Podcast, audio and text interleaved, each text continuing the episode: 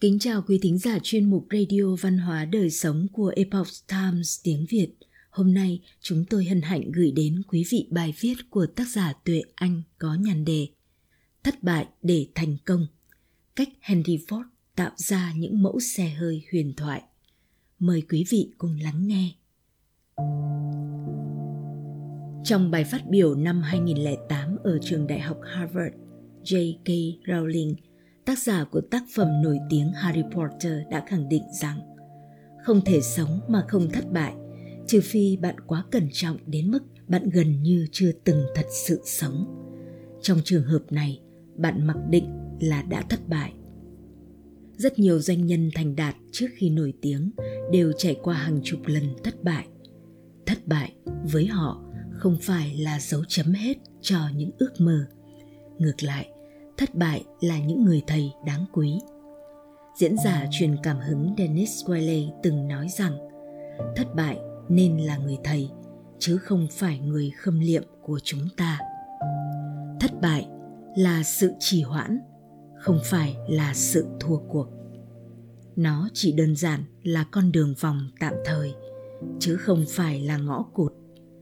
Chúng ta chỉ có thể không thất bại khi không nói gì cả không làm gì cả và không trở thành ai cả henry ford là một cái tên nổi tiếng vào thế kỷ trước khi chiếc xe Model T bắt đầu lăn bánh từ dây chuyền lắp ráp vào năm 1927.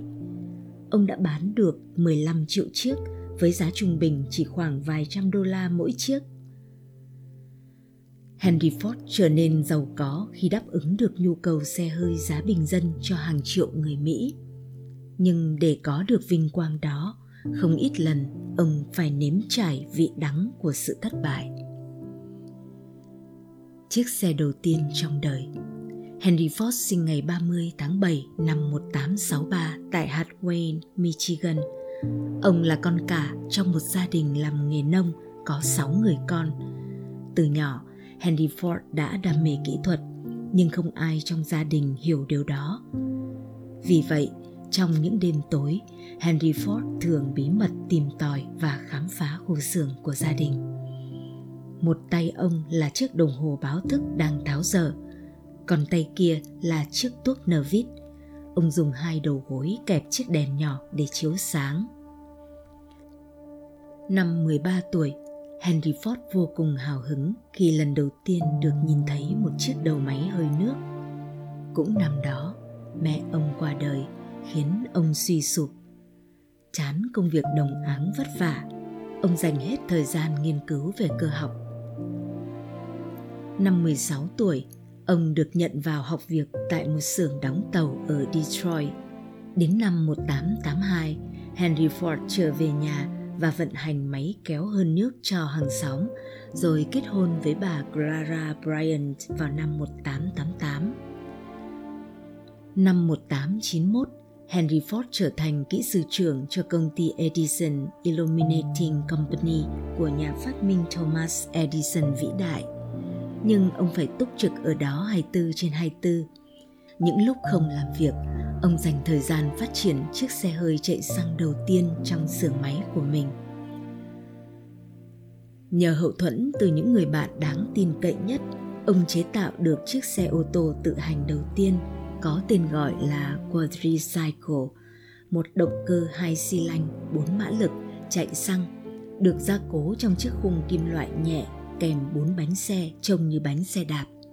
Việc điều khiển được thực hiện qua chiếc cần gạt trông như cần điều khiển bánh lái trên thuyền. Nhưng cỗ xe chỉ có hai số tiến mà không thể chạy lùi. Thành lập công ty Henry Ford để thực hiện hoài bão Quadricycle không được coi là một mẫu xe thành công, nhưng đam mê bốn bánh của Henry Ford không vì thế mà suy giảm. Ông quyết định nghỉ việc ở Edison Illuminating dù được hứa hẹn mức lương 1.900 đô la một tháng.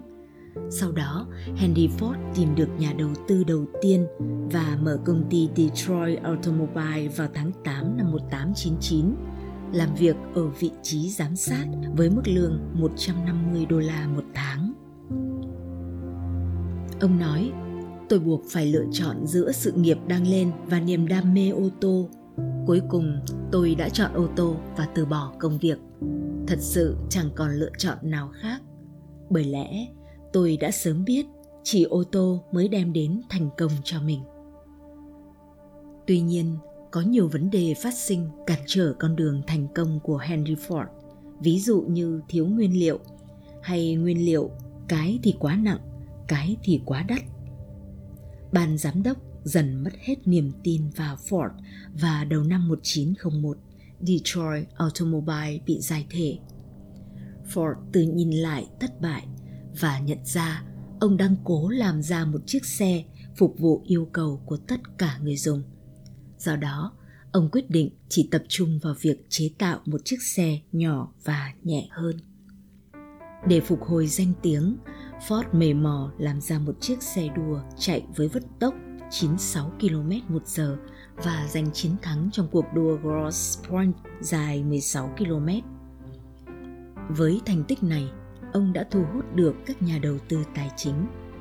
Ông khởi nghiệp lần thứ hai vào cuối năm 1901. Khi đó, công ty Henry Ford được thành lập và Henry Ford sở hữu cổ phần trị giá 100.000 đô la. Lần này, để bảo đảm Ford làm việc đúng tiến độ, ban giám đốc thuê một kỹ sư dày dặn kinh nghiệm tên là Henry McLellan để giám sát ông. Tuy nhiên, Ford không phục và rời công ty chỉ sau chưa đầy một năm với 900 đô la trong túi, đồng thời mất quyền sử dụng chính cái tên của mình. Công ty này sau đổi tên thành Cadillac. Hai lần khởi nghiệp thất bại, tưởng chừng như đặt dấu chấm hết cho sự nghiệp của chàng kỹ sư 38 tuổi. Nhưng với Ford, thất bại chỉ đơn giản là cơ hội để bắt đầu lại một cách thông minh hơn.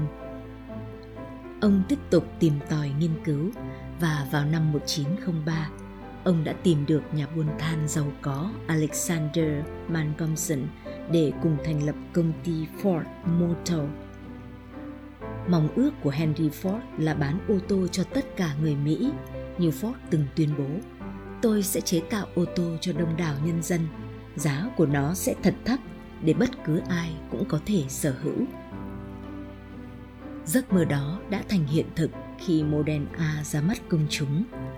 Năm 1904, hơn 500 chiếc Model A đã chạy khắp phố phường nước Mỹ, nhưng phải mất tận 5 năm, từ năm 1903 đến năm 1908, sau 8 mẫu xe Model A, B, C, F, K, N R và S không mấy thành công.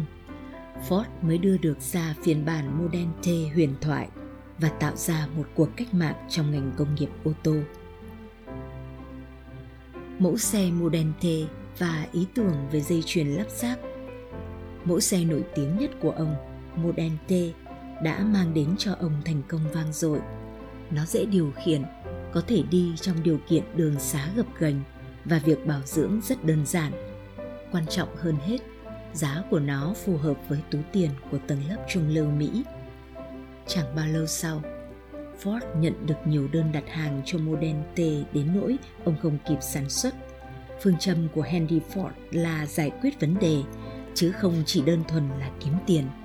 Vì vậy ông đã nghĩ ra một cách thức vô cùng độc đáo để đáp ứng nhu cầu ồ ạt này. Ông xây dựng lại nhà máy lớn hơn ở Michigan và thay đổi hoàn toàn suy nghĩ về việc chế tạo ô tô. Trong những năm đầu sản xuất Model T, phải rất may mắn, Ford mới lắp ráp được vài chiếc ô tô một ngày. Hai đến ba công nhân tập trung lắp ráp ô tô nhanh nhất cũng cần 12,5 giờ để hoàn thành. Henry Ford muốn cắt giảm con số đó còn một nửa và còn hơn thế nữa. Để cải thiện năng suất, Henry và đội ngũ của ông nghiên cứu kỹ thuật sản xuất của những ngành công nghiệp khác. Họ quan sát quá trình làm việc của những người thợ sửa đồng hồ, thợ làm súng, thợ làm xe đạp và thợ chế biến thịt. Sau đó, họ góp nhặt tất cả những ý tưởng đó và tổng hợp lại thành một quy trình sản xuất. Quy trình này mang tính cách mạng và có thể áp dụng để sản xuất gần như vạn vật ở nước Mỹ. Cơ sở cho quy trình này là nếu một công nhân ở nguyên một vị trí và thực hiện nguyên một nhiệm vụ họ có thể chế tạo ô tô với năng suất cao hơn, hay nói cách khác là thực hiện chuyên môn hóa. Kết quả, vào tháng 8 năm 1913, chiếc ô tô đầu tiên được lắp ráp thành công theo hệ thống mới. Hệ thống này không chỉ cắt giảm thời gian sản xuất xuống còn một nửa mà họ chỉ mất đúng 93 phút. Sáng tạo ra ngày nghỉ cuối tuần cho nhân viên.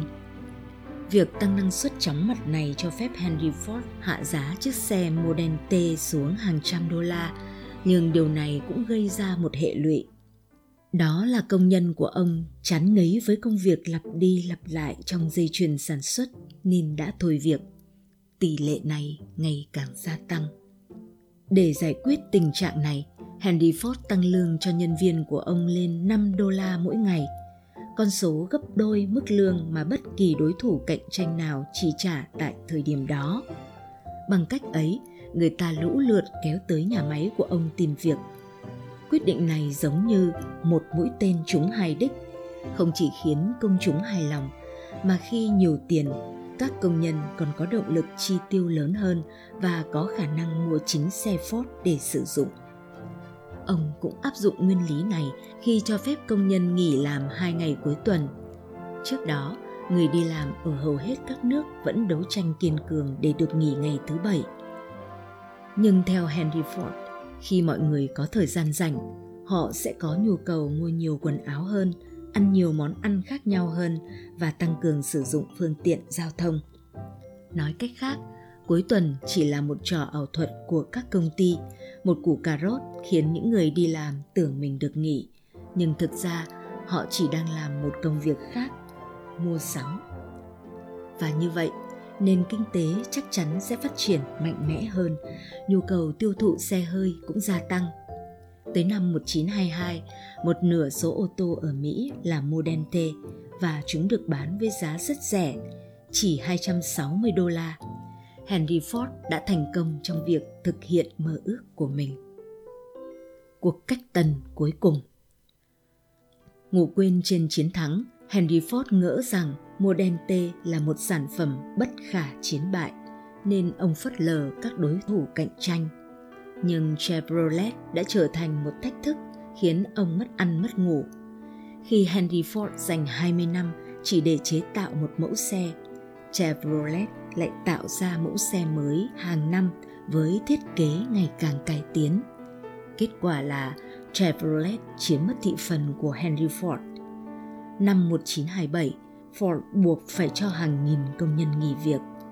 Ở tuổi 64, vị chủ tịch già phải quay lại điểm xuất phát, chế tạo ra một chiếc xe mới.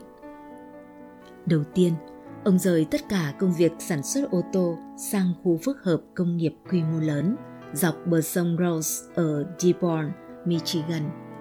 Mọi bước từ tinh chế nguyên liệu cho đến sản xuất linh phụ kiện cho ô tô của Ford đều được thực hiện tại chỗ đây là nhà máy lớn nhất thế giới sản xuất thép, thủy tinh, lốp xe và các thành phần khác cho ô tô của Ford. Cuối cùng, mẫu xe Model A mới ra đời, giúp Henry Ford đứng vững khi thị trường chứng khoán tụt dốc vào hai năm sau đó. Ông thậm chí còn đủ khả năng tăng lương cho nhân viên, trong khi nhiều người khác phải chờ đợi thức ăn trợ cấp.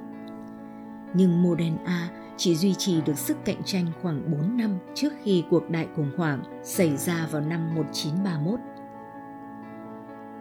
Để cứu vãn tình thế, Henry Ford thực hiện cuộc cách tân vĩ đại cuối cùng là V8, động cơ 8 xi lanh. Khi mẫu V8 mới được ra mắt năm 1932, nó lập tức chiếm được cảm tình của công chúng Mỹ. Mọi người đang mong muốn những chiếc xe sang trọng và mạnh mẽ hơn. V8 đáp ứng được điều đó với tốc độ gần 130 km mỗi giờ. Không ngừng sáng tạo thì sẽ không sợ bị diệt vong. Đây là một trong những câu nói nổi tiếng và cũng là triết lý kinh doanh của ông hoàng xe hơi nước Mỹ. Bạn nghĩ mình có thể hay không thể thì bạn đều đúng. Henry Ford luôn nỗ lực để đi theo tầm nhìn của mình và thay đổi thế giới. Người khác sợ thất bại và ngại tư duy nhưng ông cho đó là chìa khóa để đạt được những bước tiến vượt bậc quý thính giả thân mến Chuyên mục Radio Văn hóa Đời Sống của Epoch Times tiếng Việt đến đây là hết. Để đọc các bài viết khác của chúng tôi, quý vị có thể truy cập vào trang web e itviet.com. Cảm ơn quý vị đã lắng nghe, quan tâm và đăng ký kênh. Xin chào tạm biệt và hẹn gặp lại quý vị trong chương trình lần sau.